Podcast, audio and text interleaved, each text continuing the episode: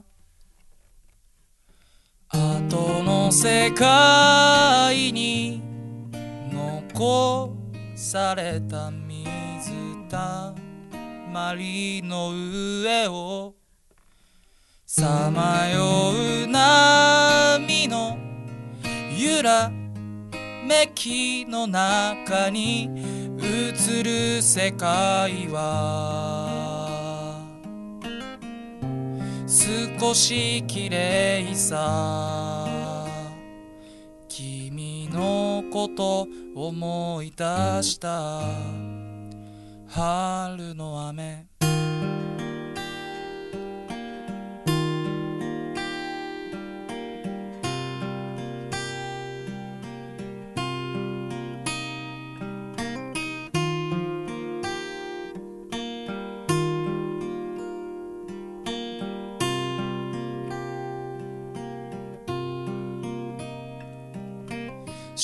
った午後の往来降りやんだ雨の匂いがするって去年もそんな話してたなってふと思い出してたどこかにしまったっきり見つからないアレキサンドライトきっと悪さって言って本を読んだでいる君を見ていたどうかこのままそばにいてくれ嵐が止むよのとばりまでどこかで聞こえてたあの優しい歌を歌って見えない力で消える定めなら息が止まるその時はせめて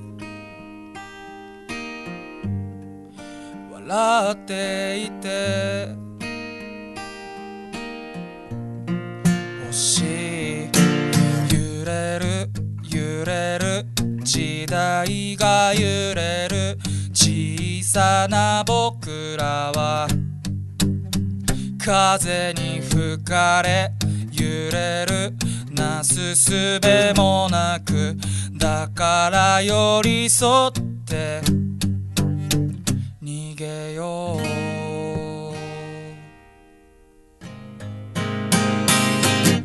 静まった夜の往来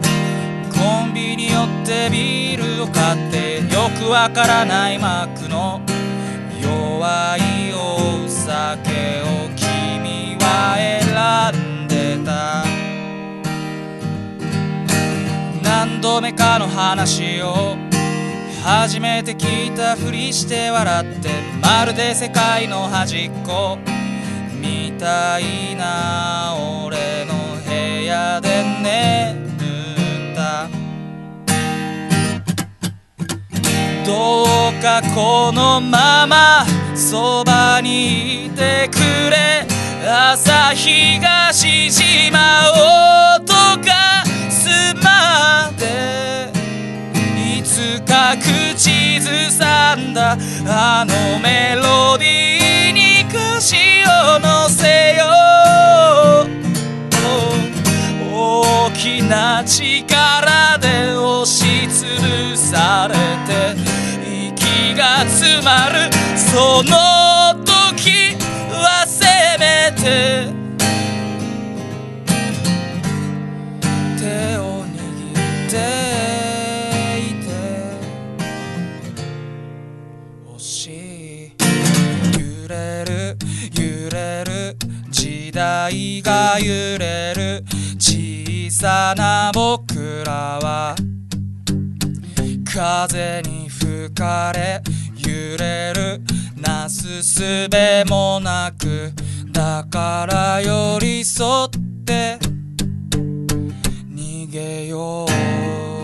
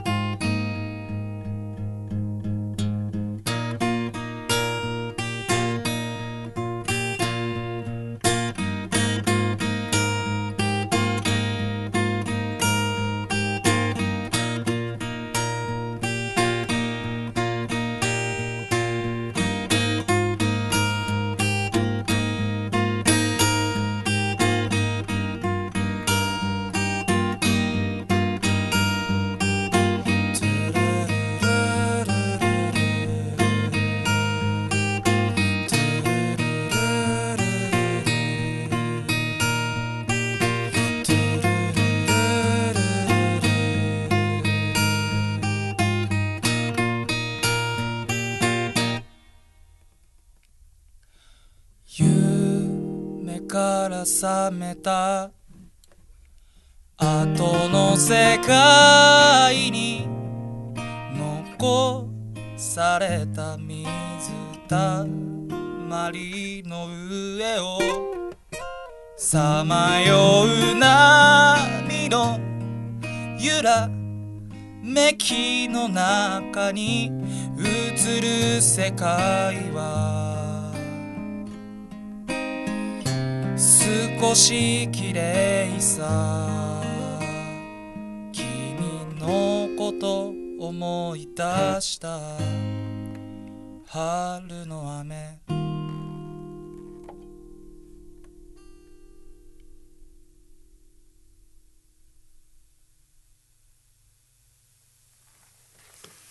ありがとうございましたありがとうございますいいですねこの秋が深まってきた時の アコースティックっていうのはねいいですねいい時間だねたまんないよねあの先週は私がラジオでワンマンライブやったのよねそうですねあの1時間半ぐらいそうでもあれも撮ってる時間は7時間ぐらい撮ったんで っていうのはあの私も7時間いやワンマンライブで北海道か沖縄まで毎週ワンマンライブやってたんだよ1年前とかツアー2年前から、ね、それがだから去年の9月の最後に一旦だからそのツアーファイナルがあってでそっから1年歌ってなかったの一切1回もあそうなんですねそう唯一やってたのがえっとそれって今ノーマルチューニングこれ半音下げなんですよねあじゃあ1個つけてで普通にオープンコンドの DD やってそうそれをストロークやってシャッシャカシャッシャカカシャカシャッシャカシャッシャカシャッシャカ東京都ラジオネームジャーゲジョージさんからいただいた細身のシャイボーイがお父さんと仲直りする方法お父さんっていうこれだけ これだけは4月からずっと D をひたすらシャッシャカシャッシャカカシャッシャカシャッシャカシャッあれ弾いてたんですねもちろんもちろんその時シャッシャカシャッシャカッカシャカシャッシャッシャッ お父さんっていうのはずっと毎週欠かさず土曜日朝8時にやってたけど収録前にやるの。あの要はこの今あのテレワークというかかさちゃんのいる光がスタジオとテレビ電話でつないでてさやっぱ嫁さんがさにやっぱストレスになっちゃうからそのいや静かにしなきゃいけないじゃない家にいる時、はいはいはい、だから3時間で収めてって約束になってるわけだからそのお父さんのコーナーの録音の時間とかもったいないし今まで一緒にやったの笠倉と、はいはい一緒に「細めにしゃべのアコースティックラジオ」とか言ってたんだけどその時間約お父さんの収録を自分だけでやれば15分の短縮になるからあそうです、ね、だから最近は笠倉君と喋る前に僕一人でお父さんのコーナーやって、はい、より寂しい気分になるんで一人で「お父さん!」あれ一人でやってるせーの細めのシャイボーイのアコースティックレジャーせーのって言う必要ないんだ一人だもんな 悲しいせーのって言っても誰も言ってくれる人はもういないのか楓とあれなさ何今日だけ楓ちゃんやろうかな楓と楓とってねあ第159回細身のシャイボーイのアコースティックラジオ細身のシャイボーイと楓と笠倉でお送りしてまいりますよろしくお願いしますはいで G コード鳴らしてじゃあなじゃかじゃそうそうそうこれますねそうそう楓と 狭間さんと気づいたんですよああそうなんだ楓とっていうのがすごい可愛いってことに楓ちゃんからえー、先週か先々週連絡いただいて土曜日の朝あ休みなんとかしてと取ることもできますので出させてください嬉しいよね、えー、連絡いただいてさ、ねうん、無視してるんだけどね無視しちゃってるんです 早く返してあげてくださいよ、ね、そ どうすればいいだって楓ちゃんがうち来て笠倉リモートって意味わかんないでしょ確かにどうやって録音する難しいですねそうなんだよだからどうすればいいのかなって考えならてんだけど 嬉しいよね楓ちゃんも今めちゃめちゃ元気にやってるみたいあそうなんです、ね、新番組新しい言っていいのかな確認取んなきゃ分かんないけどすごく有名な番組のスタッフに入ったりして、ね、TBS のねラジオの嬉しいですねそうなんか嬉しいよ本当にね、こうやって楓ちゃんと会ったのも私あの、えー、湘南新宿ライン乗ってたら話しかけられて「細身のシャイボーイさんですよね」っつってこうそうでラジオ聞いてるますっつって話しかけてくださって。一番嬉しいやっぱラジオを聞いてるんですって話しかけていただくのはね大ファンであり、そうだから出会った時が最高だったね好感度楓ちゃんにとって今もう地面 つくかつかないかってなんでこんなに変わっちゃったんだろうっていうのはあるけどね嬉しいねやっぱこういろん長く付き合えば長く付き合うほどいろんなことがあるからねぱこうやって生きていくっていうのは楽しいなって非常に思いますけどね。でも今回はねだから野関君のライブということでいろいろやってますけどね野関君にもねメールたくさんいただいてたね今週えそうなんですそうそう 高知県ラジオネーム猿人間さんは、えー、今週は野崎さんがゲストで来られるということでとても楽しみですと野月さんに質問です、はい野月さんはコンビニでレジ横のフードの種類が気になる時何の戸惑いもなく目の前まで行ってみることができますか というのも僕はまだ買うのかもは決まっていないのにという謎なフィルターがかかってしまうことで店員さんや並んでいる人が気になってしまいいつも若干遠目からちらっと確認するしかできなくてそんな自分にがっかりしてしまうことがありますが野月さんはどうですかというメールをいただきました。はい、A、メジャー行動別にそのカポはずらさなくてもいいよ もう反抗しないあそう言われた通りの ちゃんとええあ 僕でもこれかんあんまりレジ前にあるもん買わない私あ本当ですか僕結構買う何売ってるまんじゅうとか売ってるでしょまんじゅうとか大福とか唐揚げ棒とかああそういうことかホットスナックは確かにあそこの目の前まで行くともう買うんだなって思われる、ね、ってことか僕はもうと前まで行きますねああ全然大丈夫もう行く時点で買うの決めてるっていうかあの何かしらは買うっていうなるほど、ね、確固たる意思でああちょっと店員さんにおいとまし強い覚悟あると思わなかったそこに なんか春巻きを買うんですよ大好きなんです、コンビニでそうですあの揚げ春巻きなんだろう揚げ春巻き揚げパリパリのやつ、えー、本当に好きでよく買う買っちゃうんですよね多分体にはあんまよくないんだと思うんですけどそんなことないよ そのタバコと酒やめた方がよっぽど 別に揚げ物ぐらい全然いいでしょ 春巻きに怒られるよ本当にあと不正不正夜夜更かしとさ健康に悪いことしかやってないでしょちょっと気取ったこと言っちゃいましたそうそうなか春巻きごときで春巻きなんてもうめちゃめちゃ健康にいいよ君の中では。そうですね一番健康に良かったです 僕の生活習慣の中で、ま、そっかまあさまざまなな、ね、そうね あ僕は前に行きますあ全然行っていいってことです行きますねありがとうますねありがたいねえー、静岡県のラジオネームよさんからは「ノズキくんの無限ループエブリデイ」という曲が好きですこの曲がきっかけで毎日嫌だった仕事を辞められましたへえへえすごいはい、無限ループエブリデイは私君の曲の中で一番最初に聞いたかなそうですよね CD 一番最初に入って一番最初に、ね、本当にラフの3曲だけのやつそう曲だけかそうですねあれって、えー「無限ループエブリデイ」と「どこか遠くの知らない街でと」あそうです染まってく染まってくだそう,、だそうですねああちょっと染まってくそのままやってみてちょっと。ああいいわ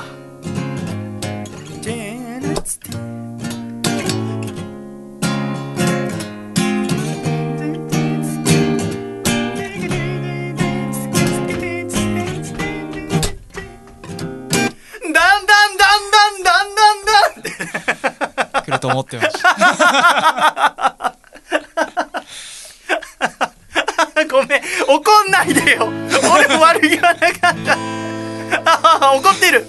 怒ってる時のやつだはあマイナーしか出ないだんだんだんだんだんだんそうですねメンループエブリでちょっと歌歌える歌いますよあ歌えちょっと歌って俺予算に怒られ本当に怒られちゃう199回にして絶縁されてしまうけどちょっとそれあありがたい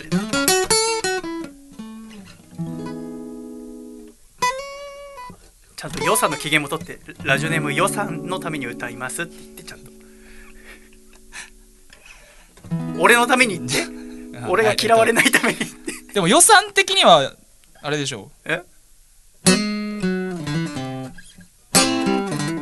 あそうだそうだそうだそうだそうだそうだそうだ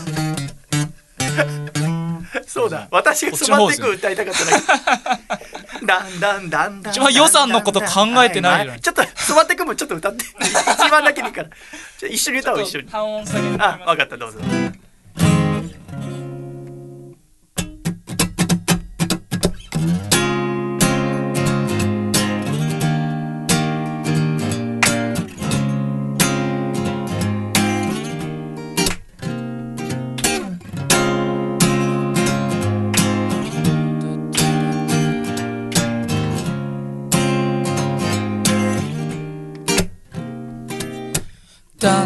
だんだんだんだんだん曖昧になってく感覚めいてしたばっか騒ぎの後うるさいくらいに静かな人混みをかき分けて嘘嘘人々にすっかり溶け込んでる自分電車の窓に映るまらなそうにあくびしてさ胸でそうな街でたのどこか一言のように眺めていた周りの色に染まってく自分の色で重ねてくあの日も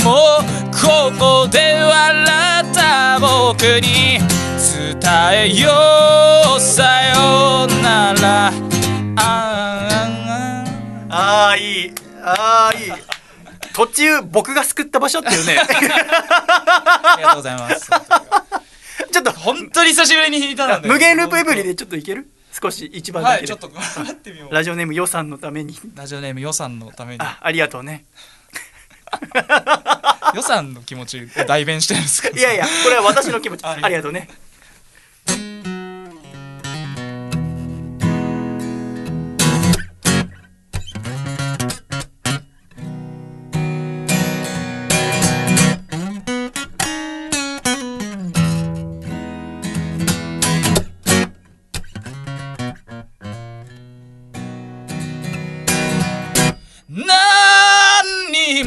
からねえ何もわからしねえ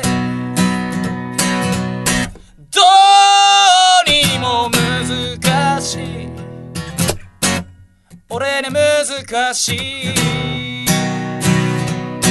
乗りすましてるあんたの顔の真ん中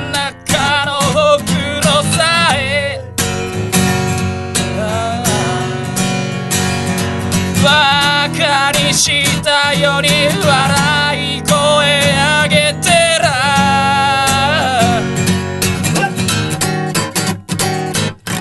朝目が覚めて出かけるてくをしてちょっと寄ってカツコツ缶コーヒーは美味しいんだけどラッタタラタラタラタタ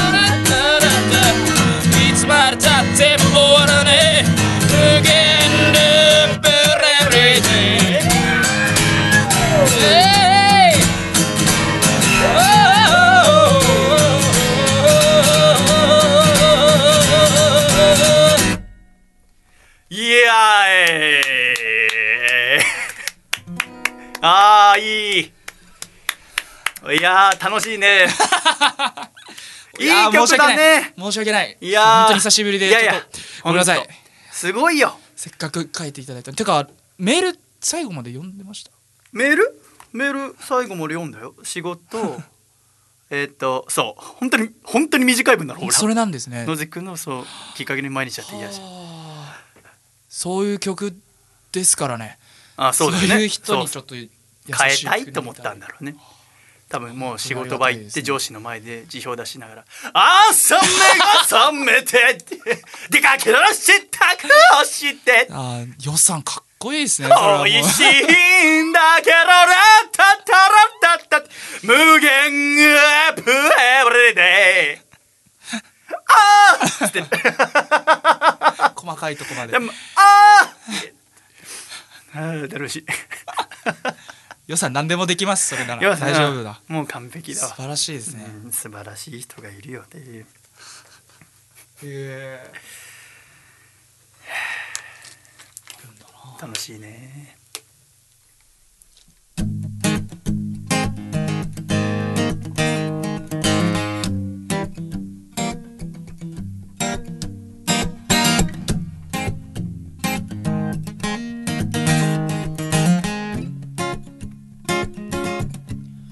このまま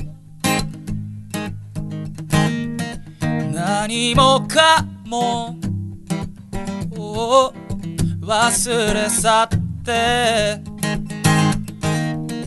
眠りたいよ君の隣でこの世界があるの見ていたいよベイベー僕は君とちょっとずれているんだ頭の中の生き物がいつも悪さをするのさねえ君に本当はもっと伝えたいんだ心の奥のもやもやをいつも言葉にできないんださよなら僕らの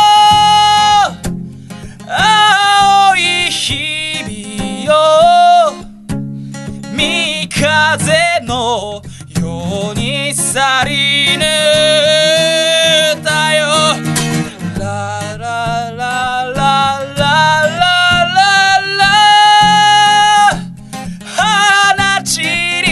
また咲く頃もう一度会えるのさ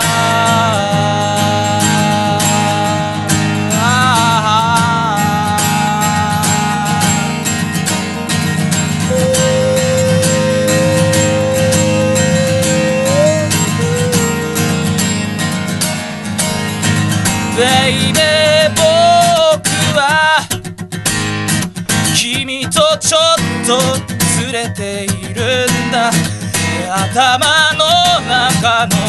生き物がいつも悪さをするのさねえ君に本当はもっと伝えたいんだ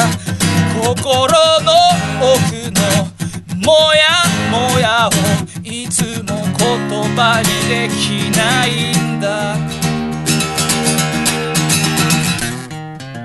Сайонара.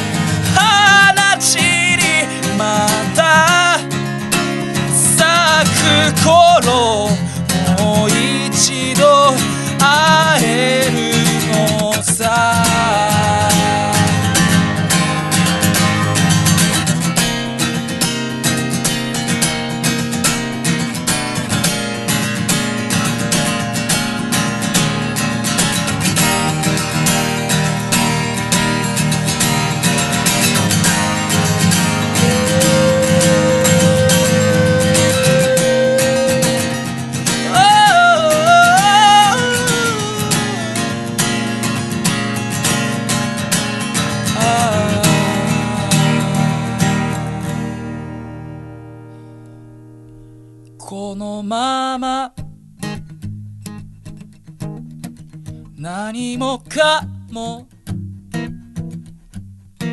変わらないよなんてことはもう言えないけれどこの夜がああ終わるまでそばにベイベー僕は君とちょっとずれてるんだ頭の中の生き物がいつも悪さをするのさねえ君に本当はもっと伝えたいんだ心の奥もやもやをいつも言葉にできないんださよなら僕らの青い日々よ嵐のように去りぬ日々よ love.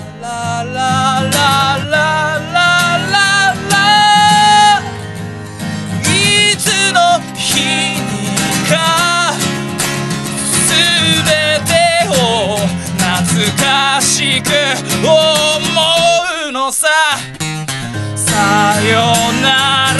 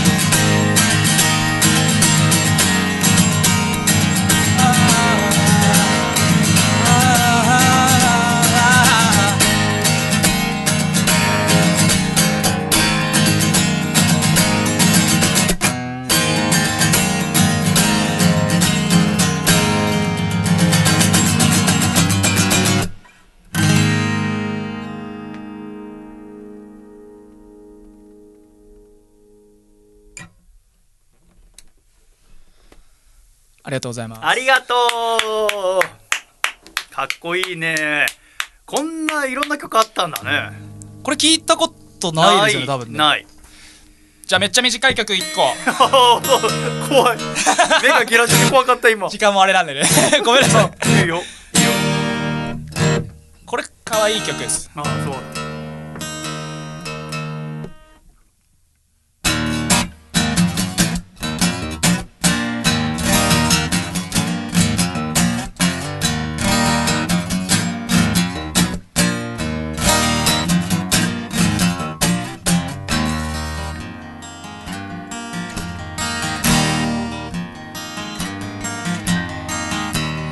部屋いっぱいのガラクタを片付けたのなら出かけよう気が向いたら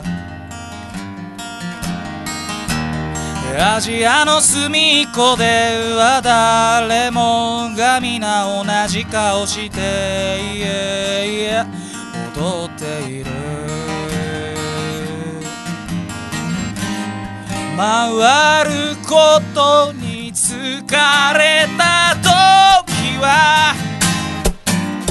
あの日の景色を思い出そうぜ君も見ただろう映画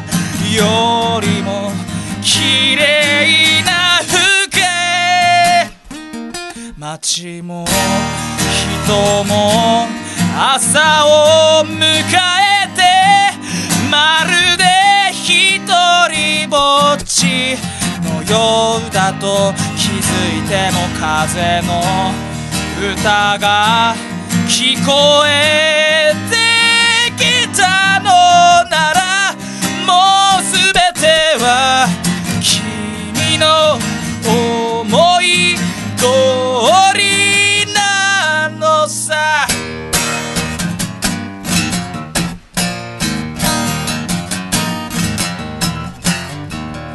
あのバス停を乗り過ごしたことを後悔しても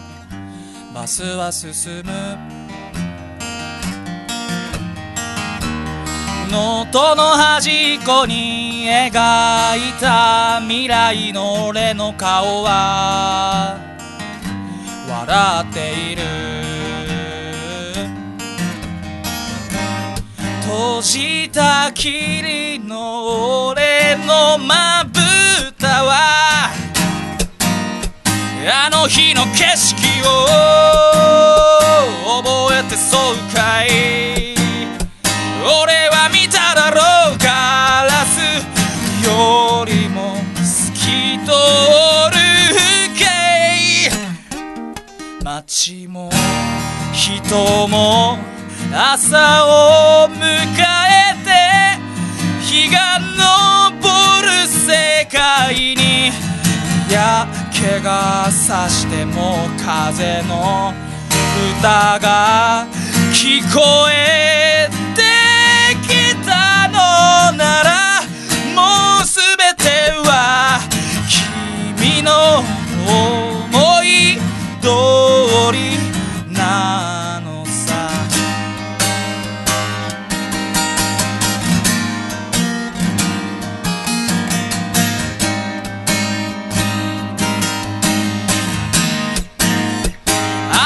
の景色を思い出そうぜ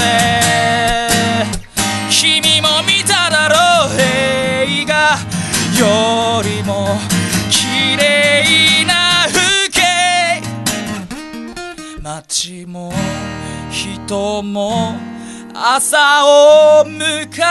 てまるで一人ぼっちのようだと気づいて風の歌が聞こえ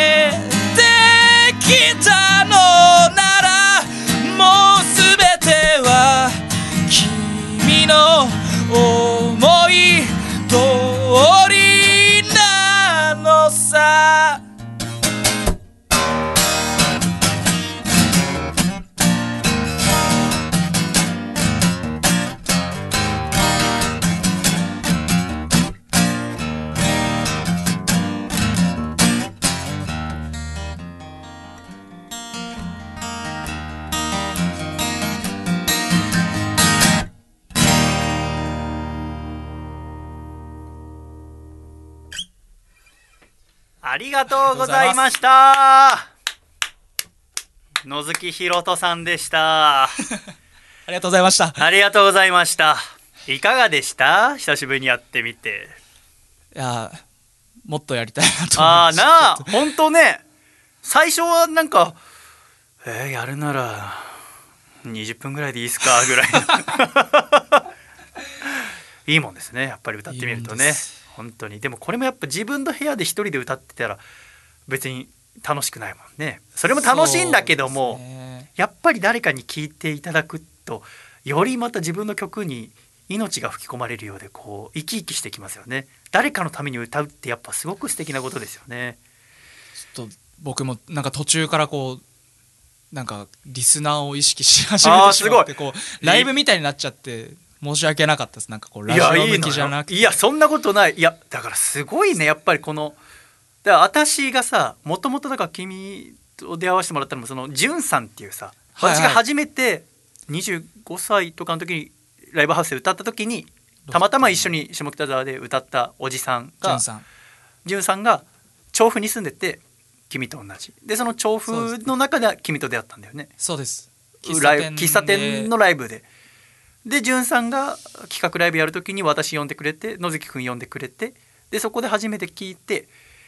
で CD もらってデモ潤さんが録音した「君の3曲」の CD そうですねそこからでそれ帰ってきておおこんないいんだと思って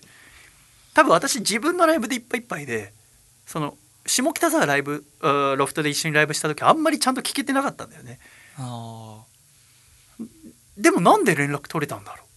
う連絡先交換したのかなあれなんででしょう、あの日ろ飲み会とか行ったいや飲み会とか行ってないよね別に打ち上げもなかったんですけど、ね、もうなんかじゅんさんにお願いしたりしたのかな CD 渡しだとしたら君から僕に連絡することはないじゃないそのまあそんなの無理でしょだから私が多分要はその CD の中にあった「どこか遠くの知らない街で」って曲気に入ってこの曲いい曲だなと思ってラジオ出てほしいなと思ってじゅんさんにお願いして連絡先聞いたんだろうしらと。それしか考えらんないよねだって連絡取りようがないですね確かにそうだなそうだわ多分からそこからですかでラメール頂いてますよこれラ,、えー、ラジオネーム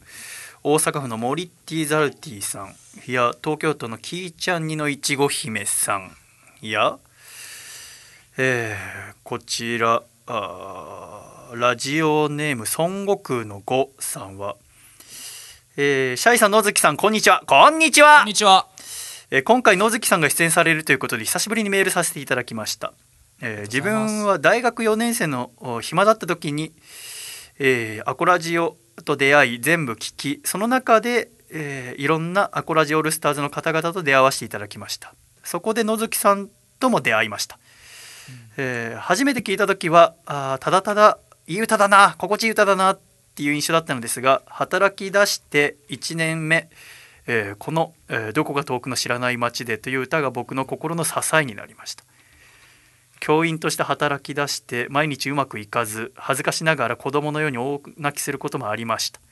そんな時に「どこが遠くの知らない街で」を聞くともう少し頑張ってみよう遠くの友達も頑張っているんだから自分も頑張ろうと力をもらうことができましたそんなに大声で歌う曲でもないと思うのですが運転中大声で歌いながら帰ることもありました が本来はラブソングだと思うのですが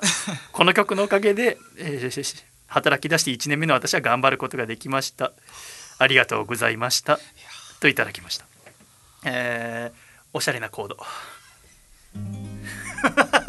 ちょっとおしゃれすぎか いやいや当にありがたいあっていうかこういう出会いがあるって本当に不思議だよねラジオっていうなんかこう姿形も見えない中で出会ってさでもこれもじゃあもともとは何かっていうと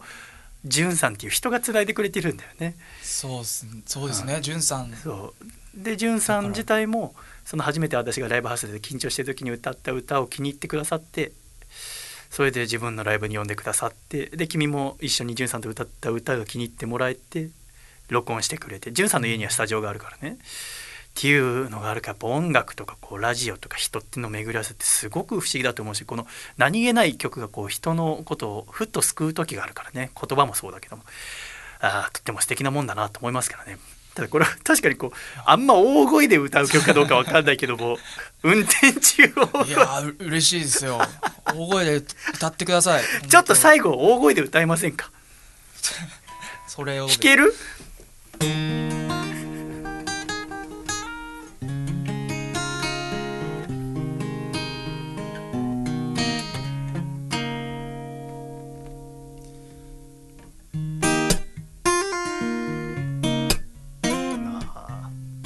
けるじゃな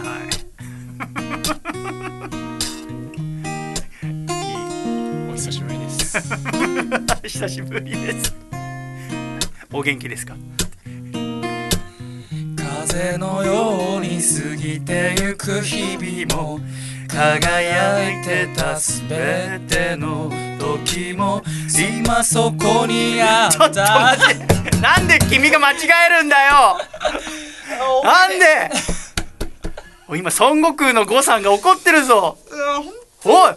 本当にひでいねこのこれに関して私の曲をって思ってるよ多分ごめんなさい いろんなことがあって弾いてなかったんだねれは聞いてたけどまあまあまあまあまあ、うん、アコラジックのために歌ってくださいはいはい いいよじゃあミスしてももう一気に行こう一気にきましょう、うん、頑張ります、うん、多分アコラジックの方がうまく歌えるから導いてくれるから君下手くそだからこの曲も 本当にそうかもしれない不思議だよね作った人よりも歌ってる人がいるんだよ今だってどこかにこの地球ねそうだよその人のために歌わないところはそうしましょう俺が一番このフレーズ好きなんだからあそうなんだ絶対この曲を好きな人の中でねそうよね 見せつけてやりましょうよ俺が一番だよっていうの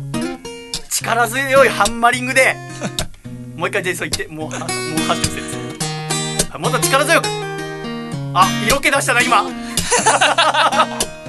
多かったぞ音数が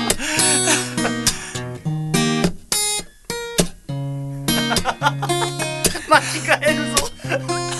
いくぞせーの風のように過ぎてゆく日々も輝いてたすべての時も今そこにあったくらいすぐオらラ思い出せるのさ巡る季節の忙しさも君の下手くそな優しさも思い出す必要がないくらいオーライ胸に刻まれてる悲しみが夜を貫いて俺の横にそっと立ってるよか遠くの知らない街で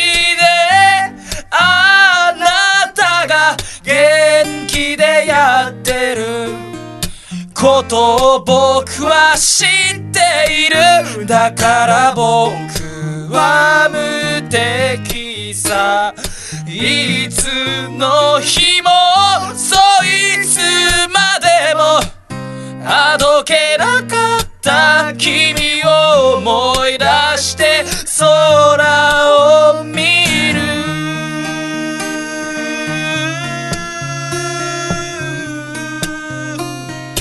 空を見る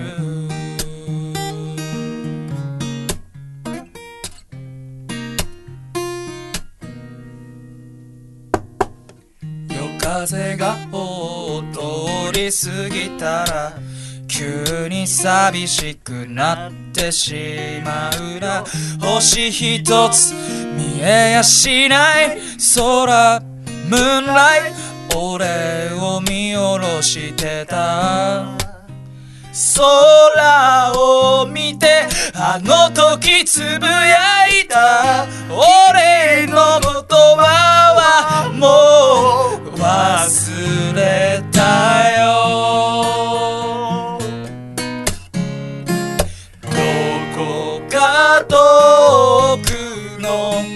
知らない街へ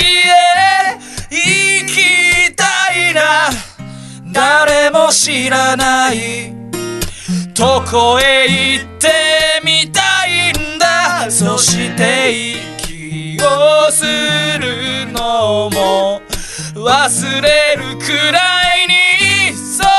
いつまでも叶わなかった夢 useless.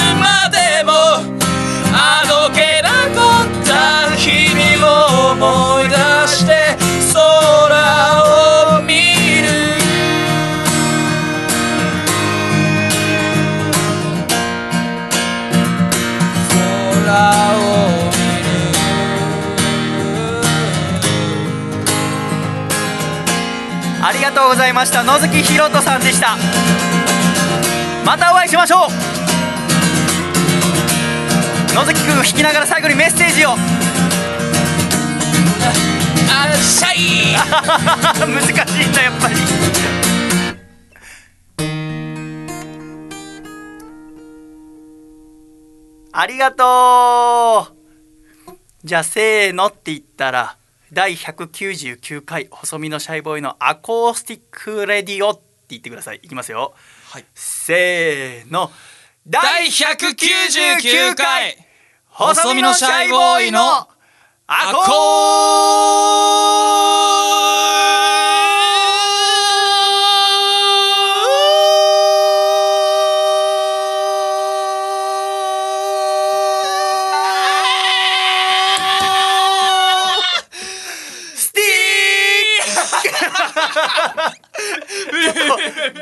が強いから勝負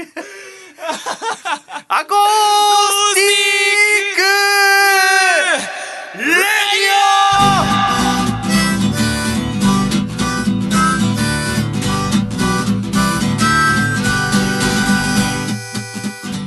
オシャ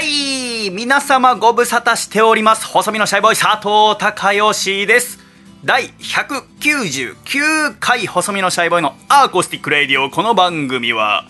東京都江東区門前仲町にあります私の自宅からお送りしてまいりますこの番組の構成作家はこの方ですどうも構成作家の笠倉ですよろしくお願いします笠倉さんよろしくお願いいたしますお願いいたします今日はすごく声が元気ですね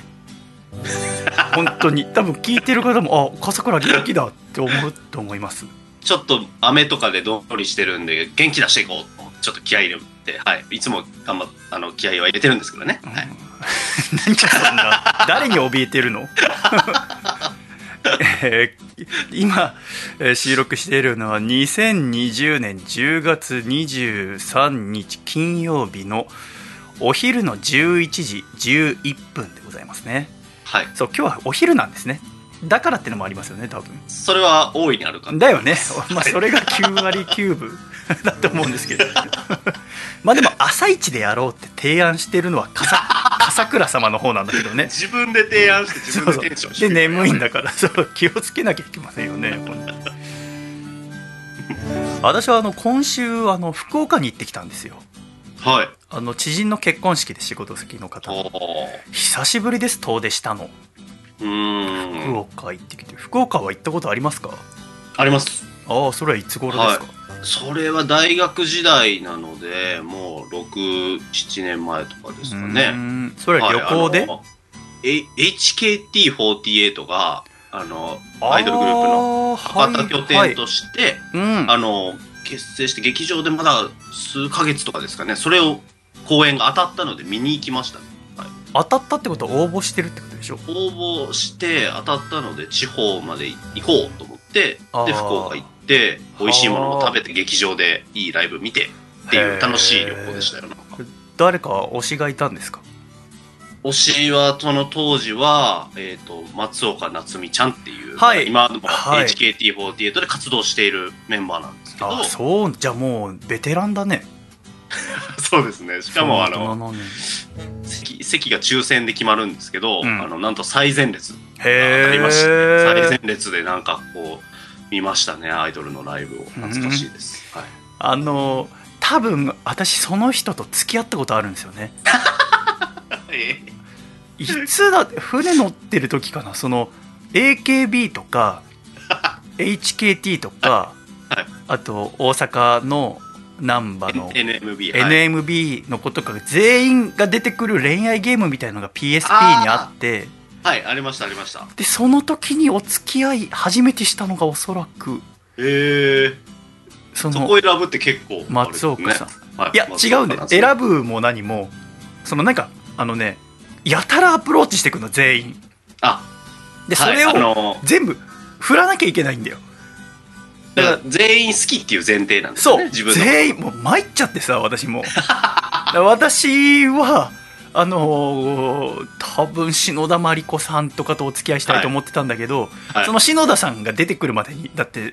100何人いるから148とかなんかねそねそんな、分の1みたいな、ね、だよねあったでしょはい、78年前とかあ持ってたあそうあええー、あそう でその時にその最初に多分出てきてたまたま、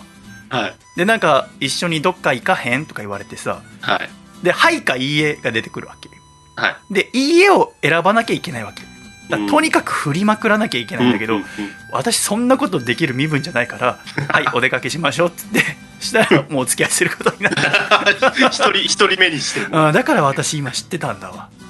ああそうだったそれで福岡行ったのかはいあ、ね、懐かしいなまだご活躍されてるんだねそうなんですよ行ってみたいな行きゃよかったな今回 全然まああのね福岡に、まあ、飛行機で福岡空港着いて、はい、まあその HKT の劇場があるとこは空港からまあすぐ近くなんだけど、はい、今回その結婚式は久留米って場所で行われて、はい、で久留米っていう場所は福岡空港から高速バスで約1時間ぐらい行った場所なのよねでも空港着いて直で、えー、バスで行ってで泊まって翌日結婚式があって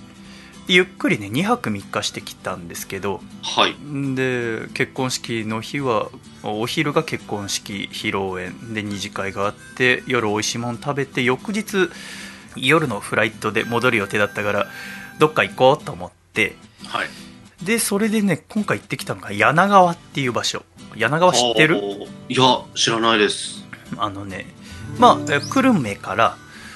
電車特急で1 5 6分で行ける場所なんだけど、はい、柳川っていうのはあの九州一の川筑後川がいよいよこう有明海に注ぐところ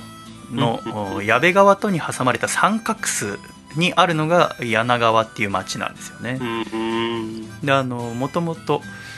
あの秀吉が九州平定する時に、えー、平定してその時活躍したっていうことで立花、えー、さんっていう方がもらった場所が柳川っていう土地で、はい、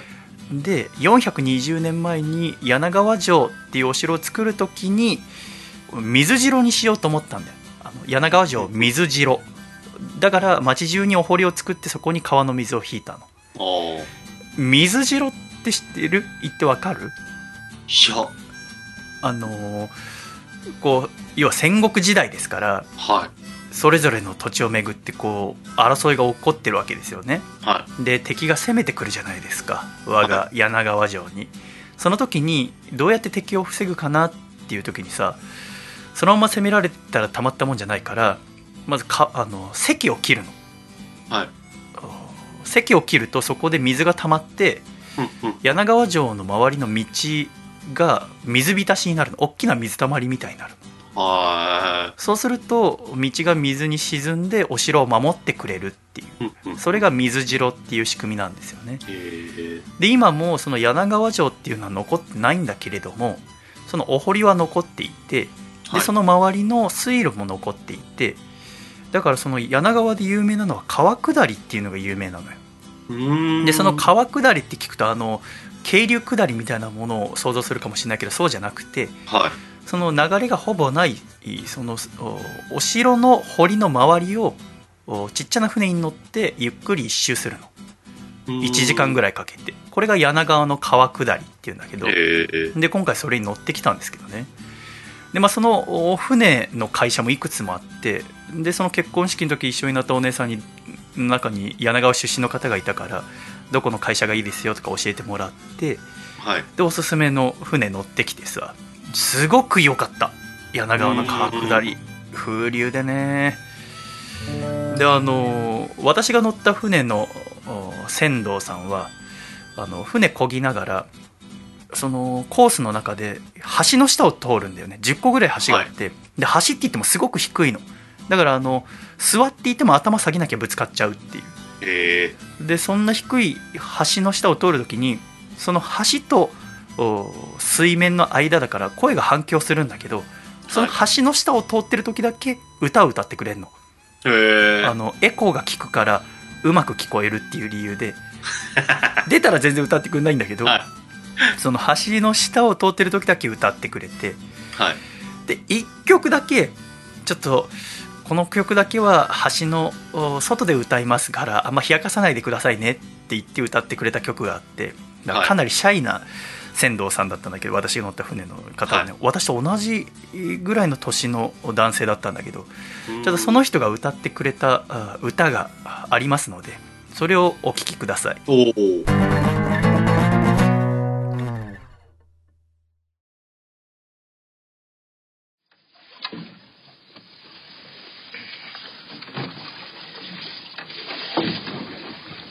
ンタカタンタカタンタンタンタンタンタンタン待ちぼうけ待ちぼうけある日せっせと野良稼ぎそこへウサギが飛んで出てころり転げた木の根っこタンタカタンタカタンタンタンタンタンタンタンじゃない今のがエコーなしバージョン。でもとてもお上手です。ありがとうございます。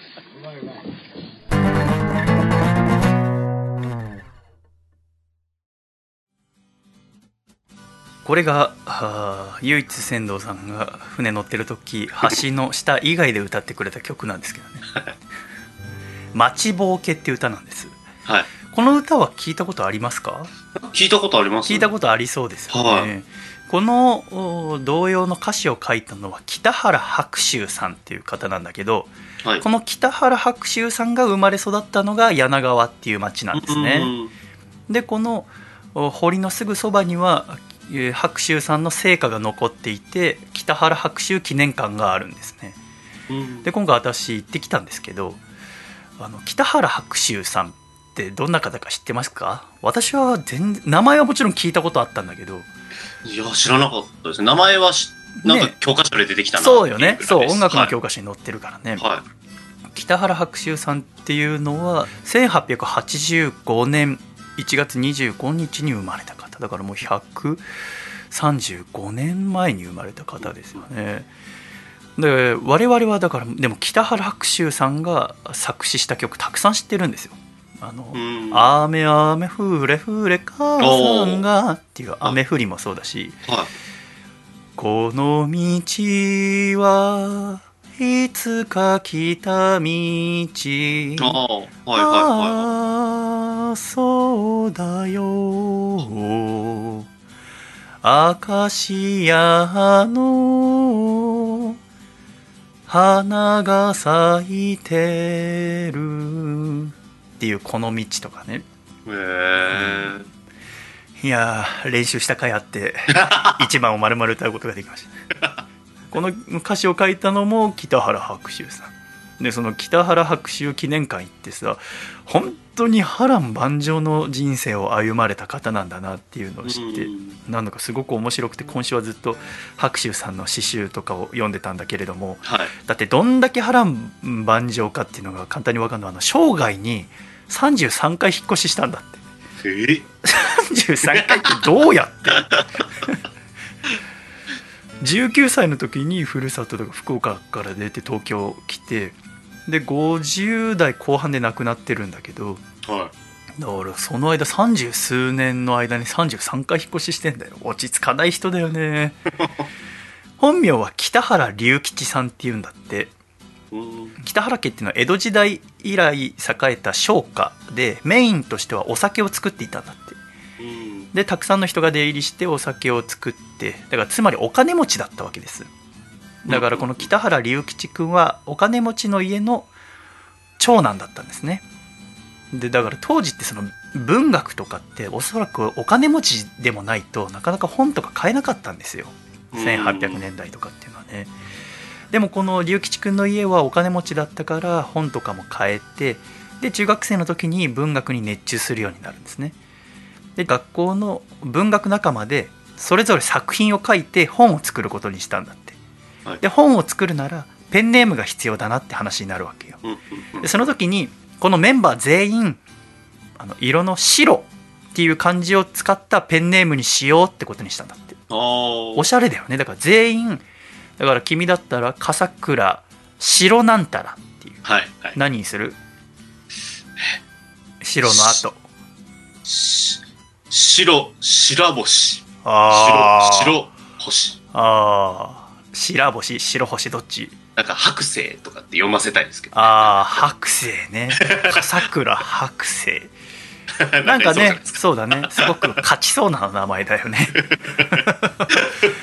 でその決める時にこの龍吉少年たちのグループではくじ引きで決めたんだってあ、えー、それぞれこう漢字をそのくじ引きの箱の中に入れて一人一人引いてったんだって、はい、でこの龍吉君の親友の中島君は「雨」っていう字が出たから「白」に「雨」で「白雨」中島白雨僕は中島白雨っつって友達のゆふ君は「蝶」っていう字が出たからあの、はい、虫のだからじゃあ僕は由布白鳥だねってなったわけで北原龍吉君が弾いたのは季節の秋っていう字だったから、うん、北原白秋になったんだって、えー、でそのペンネームを途中何回か変わりながらも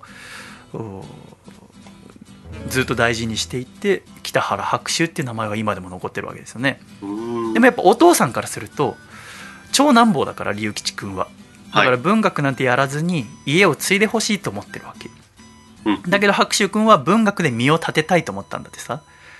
でもやっぱお父さんは反対してるからどうしようっていう時に17歳の時にその一緒に本を作っていた親友の中島君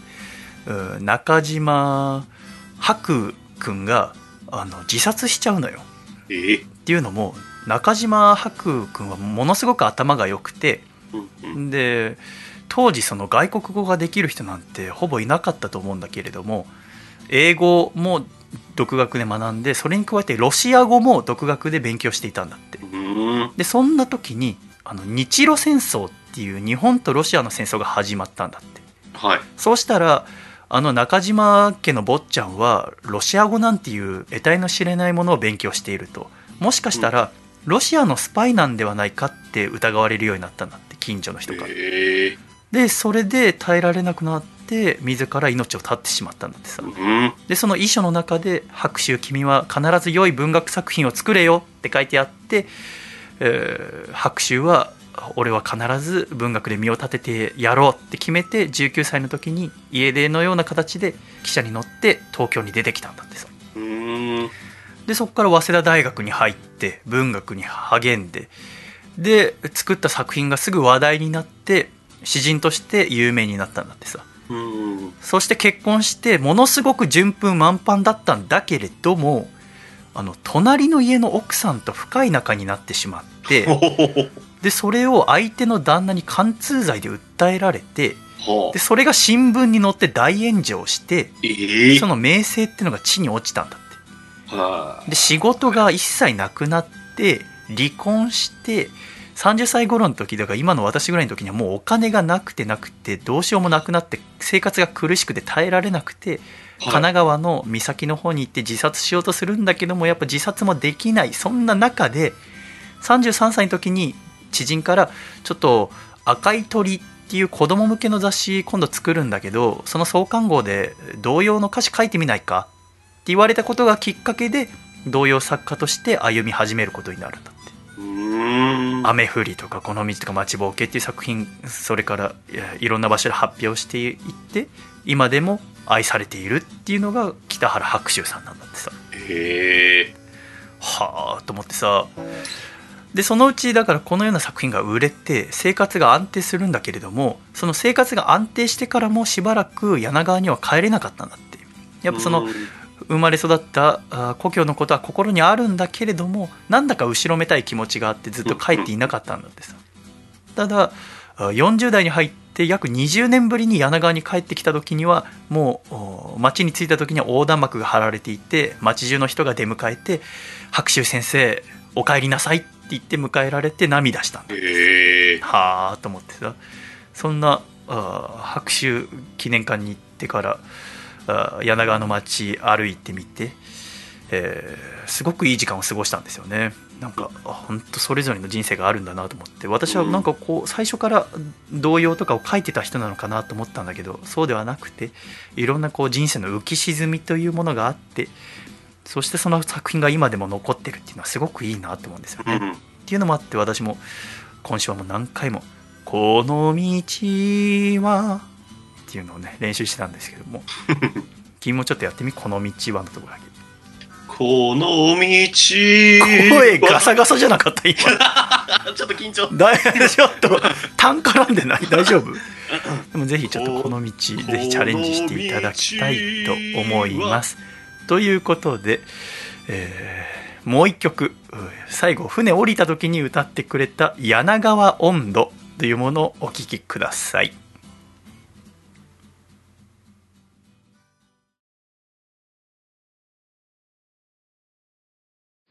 最後頃柳川音頭という歌を歌わせていただきいて、それでは、はい、水の都かよ柳の町かよいよい昔恋しい五条かまによいとさった聞てくれめせよかかんも筑後柳川お堀の水にあさやさや柳が招く。あれちょいとちょいと招く。糸柳。行こか電車でよ。で湯のお町へよいよい。バスはたや、まだ南やら。巡る方はあり川下り。の柳川お堀の水に朝やさや柳が招くあれちょっと招く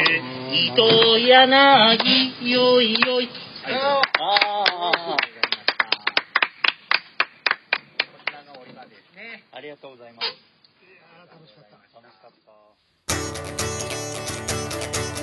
兵庫県ラジオネームアマシット参加でいただいた細身のシャイボーイがお父さんと仲直りするほお父さん高吉200回を前にして言うことじゃないかもしれないんだが今話題のラランドって笠倉くんと楓さんのコンビじゃなかったんだなって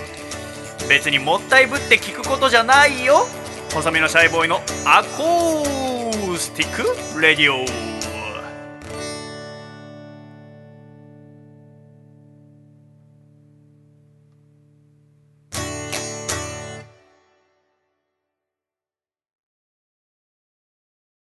つれづれなるままにアコラジライフ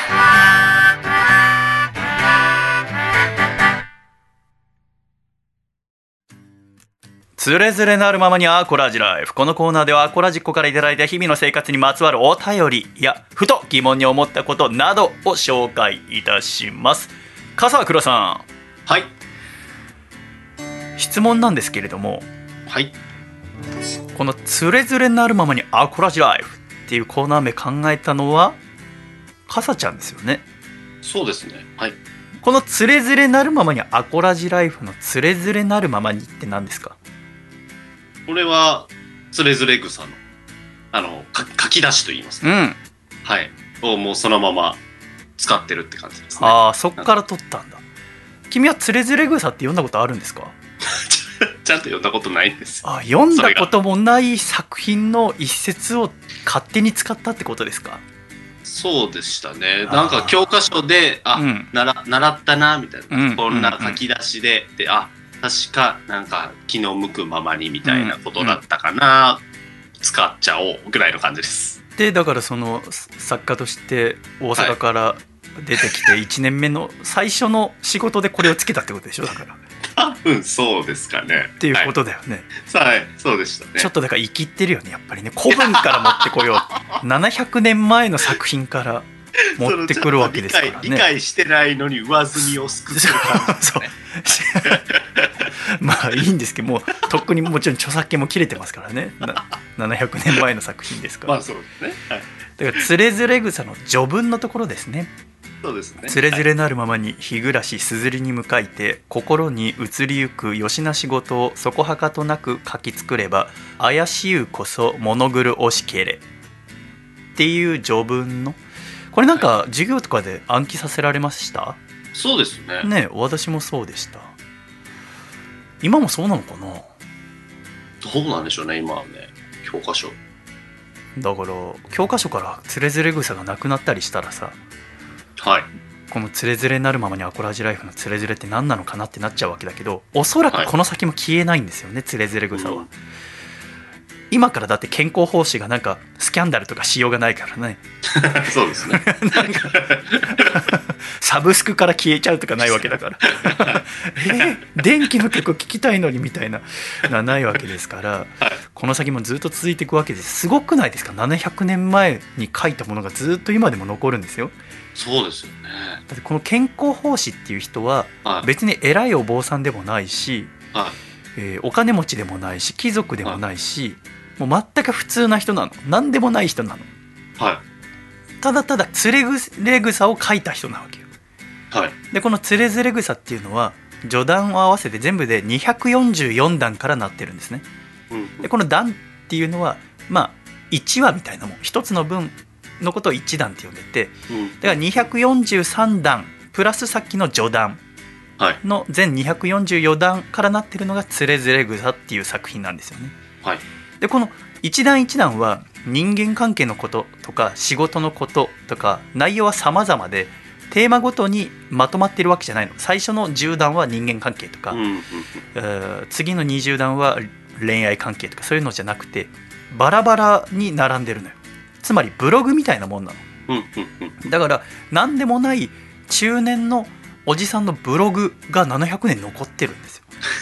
それが教科書に載ってるわけですからいかにこの「つれづれ草」っていう作品が作品として素晴らしいのかっていうのがそこからもわかるじゃありませんか。はいそうですねで健康奉仕は今の私ぐらいの年31歳ぐらいの時に出家したの。でその後約多分10年ぐらいかけて1段から243段まで書かれたんだって。で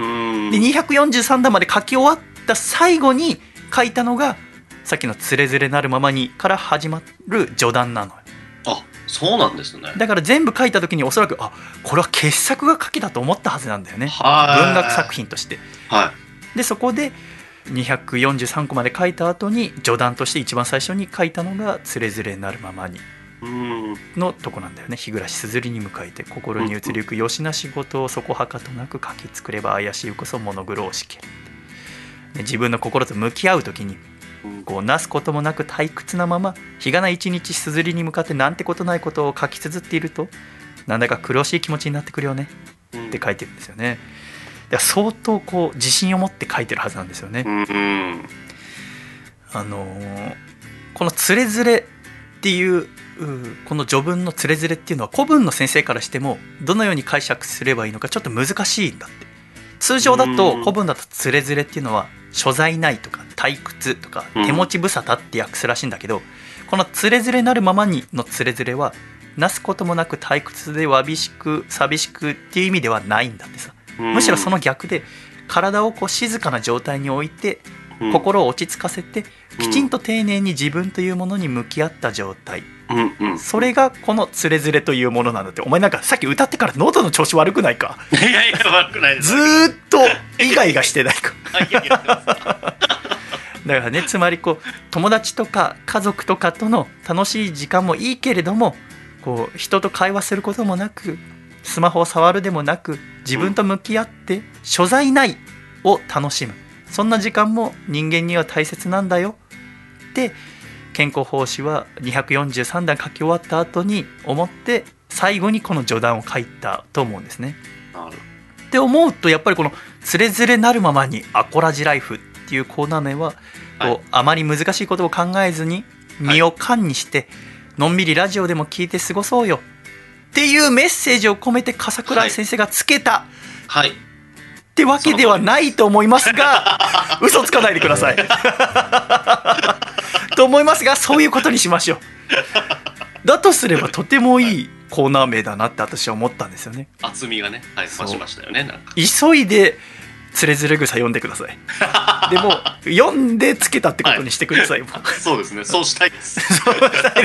そうしましょう、ね、大丈夫取り戻せるかなぜせ700年前の作品ですから、はい、こんなにね56年遅れたぐらいでどうにもなりますからね、はい、でもすごく面白いのでですねなんかこう最初から健康法師が書いたものを読むのもいいんだけどもそれだと多分挫折しますので、はいえー、こうまとめてある本いろいろあるので読んでみるのもいいかなって私も思いますしこの「つれづれになるままにアコラジライフ」っていうコーナーの名前は非常にいい名前だなって私は思いますね。ありがとうございます。うん、ちょっと尺に触りますけど、うん、まあつけたのは君だからね確かに、えー、お見事でございました。ズレなるままにアコラジライフこのコーナーは懸命にズレズレと書いて radio@ 細身のシャイバイ .com まで送ってきてください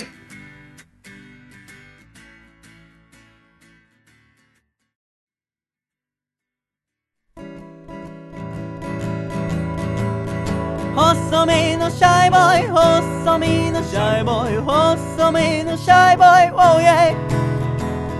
細身のシャイボーイ細身のシャイボーイルールールー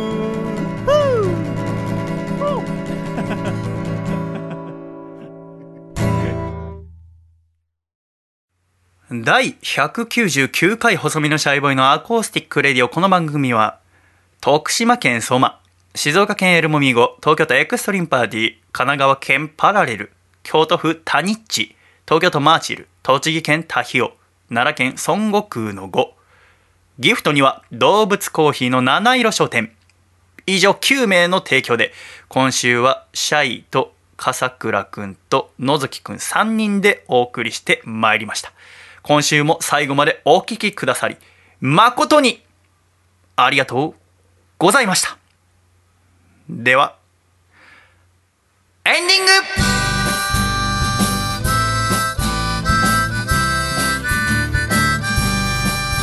暖かいシャイということで第199回細身のシャイボーイのアーコースティック・レイディオもエンディングでございます笠倉さんはい最後までありがとうございましたありがとうございました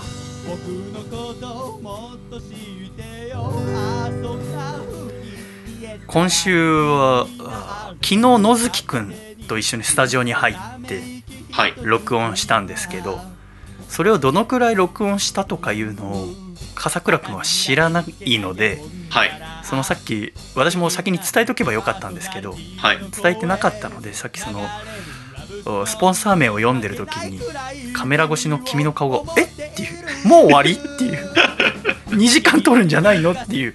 顔されたのでそうですねはいそうもう終わりですめちゃくちゃびっくりしました、はい、うん、そうたっぷり歌っていただきましてですね、はい、まだちょっと編集ができてないんですけどすごくいい音源になるんじゃないかなとワクワクしてます、ね、いいですねはいそう野月くんも元気そうでしたねああそれがね一番ですよ本当ですよねうんって言いますとあの来週は第200回小染めしゃべのアコースティックレディオでございますが、はい、楓ちゃんが来てくれる予定でございまして、はい、楓ちゃんと笠倉君と私で初めて門前仲町スタジオで集まって収録するということになります、はい、楓ちゃんと会うのはアコラジ夏祭り以来ですかねそうですね2年前の、はい、ね久しぶりですね、うん、元気ですかねそうですよね。なんかそこら辺もね、何してたのかみたいなとこも含めてね、話すかもしれないですしね。2年前で。2年ですからね。楓ちゃんが2年間何してたかを200回で聞くのいやいや、そこメインじゃないですけそうしようか。そういう話にもないの、そうしないでください。の700日をちょっと。それを200回では。いやいや、楽しみ。いや、いいのよ、そんな。本当にあの、何をするか決めてないのよ、まだ。はい、これからなんか台本書きますけど、はい、なんか気張らずにあののほほんと聞いていただければとだからいよいよ日曜日のラジオ最終回でございますので、はい、えー、楽しんでお送りできればと思いますけどねそうですね楓ちゃんと仲良くしようねいや仲良くしましょうよはいそれはもういやだから怖いのはなんかほら本当2年会ってないから あの子ほら、はい時々なんかこう、奇抜なファッションとかするでしょああはいしますねあのうちに足袋履いてきたりするでしょあったよね、はい、あの時一緒にいたよねはい、聞いたことない音が、足音がするなってスペン、はい、スパンスペンスパンって言いながら歩くからさ、はい、旅がスペン スパンスペンスパンワークマンで買ってワークマンって買ってる場所もすごいまあでもワークマンってすごく今充実してるらしいそうですねね今なんかこの間本読んだけど売り上げがもう何倍にもなってみたいな、はいだからといってラジオの収録にカビ入ってくるかなと 絶対突っ込まれるでしょっていうそうだよね、でも突っ込めないんだよねやっぱ怖くてそうですね、う